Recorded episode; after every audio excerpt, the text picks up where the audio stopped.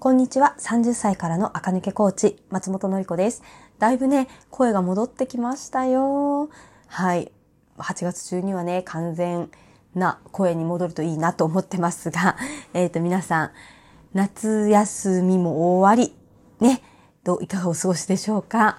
今日は、えっ、と、私がね、アクセサリーを買うようになってからの心境のね、変化をお話ししてみたいなと思います。いつもね、ここでもね、アクセサリーをつけましょう、つけましょうってね、申し上げていると思うんですけど、私自身ね、これを意識し始めたのは本当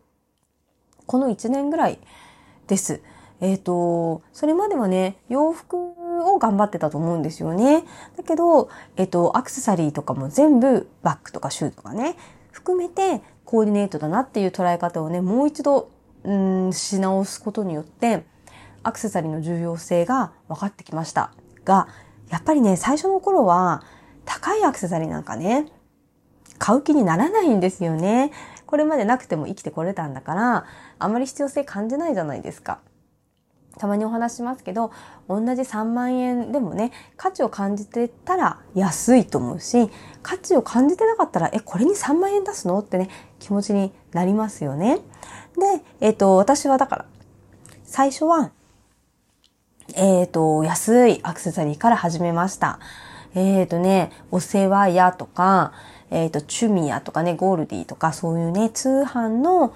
安い、一つ1000円、2000円のネックレスとか、指輪とかね、その辺から始めました。でも、3000円のね、指輪とかを買うのもね、私的にはちょっと高いなって思ってました。今でもね、3000円の指輪って、なんか指輪って石がちゃんとついてて、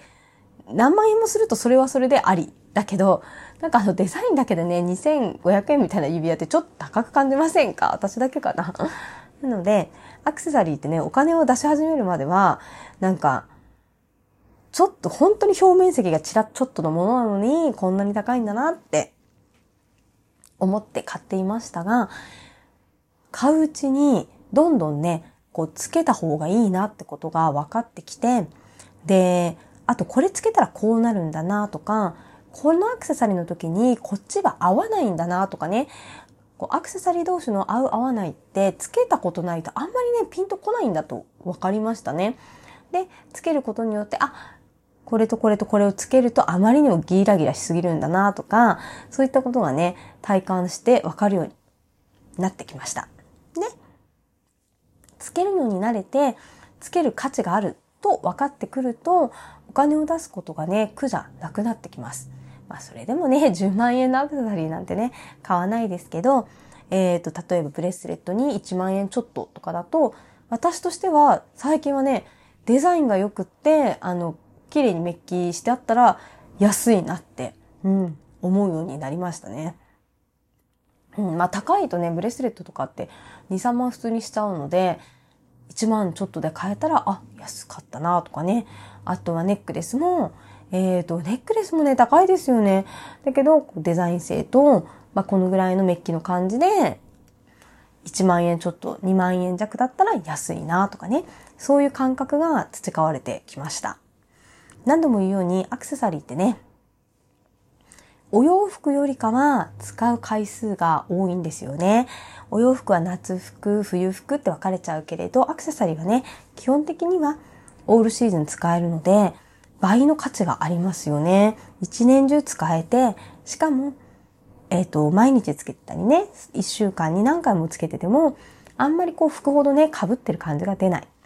ですよね。組み合わせを変えれば、幾通りも楽しめるし、お洋服がね、シンプルだったり、お安い場合も、そこをね、飾って、着こなしにつなげてくれるっていうポイントがありますよね。そういうのもね、本当に実感として分かってきて、徐々に少し今までだったら高いなって思ってたものもね、買えるようになってきました。うん、これはね、アクセサリー買い始めてみて分かったことでしたね。本当ね、昔はもう本当に洋服だけ。で、その後、なんか全体のバランス髪の毛かなとかね。あ、メイクも頑張らなきゃとかね。どんどんどんどんこう、20代の初めから、こう、なんとなくね、あ全体的に手をかけるべきなんだってことがね、分かってきて、やっとね、アクセサリーの段階まで来ましたが、みんな私この間にね、もう十何年も経ってるんですよね。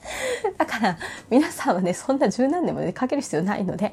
このね、ラジオ聞いてる間に、パパッと最初からアクセサリー買っちゃえばね、私みたいな十何年のね、あの、もうほんとね、えっと、一回り以上してますから、もうね、そんなことすしなくていいですからね、皆さんはね。あの、アクセサリーは騙されたと思ってね、安いやつからいいから買っていく。そのうち、えっ、ー、と、これってこのデザインにしては安いとか、そういうことが分かってくる。で、価値を感じると、マインドが変えるようになってくる。で、アクセサリーついてると、私はね、この人おしゃれだなってやっぱり思うようになりますね。本当に丸の内とか、あの、私、丸の内とかで日本橋周辺、あの、お店がその辺なのでね、あ日本橋の端っこ。なので、お買い物もね、丸の内日本橋に行くんですけど、歩いてるとやっぱりね、うん土日のワンピースだけ可愛いの買ったんだなっていうパターンと、アクセサリーとかつけてると、あ、この人って多分平日働く時もおしゃれなんだな、とかね、なんかその辺の、うん、雰囲気もね、ああ、わかるようになってきました。別にね、だからなんだって話なんですけど、やっぱりおしゃれな人ってアクセサリーをね、欠かさないんだなっていうふうにね、改めて思いましたね。はい。というわけで今日はアクセサリーをね、買い始めて起こった心境の変化、高いものに価値を感じられるようになってきた。うん、っていうところですね。で、このね、ラジオを聞いてきてくださるね、お客様ね、皆さんちゃんとアクセサリーつけてきてくださるんですよ。センスもいいの？みんなすごい。もう本当に皆さんね、ちゃんと聞いたことをやってみるっていうね。まずはやってみるっていうね、もうそのね、実行力がね、私はすっごくね、好きなんですよね。そう。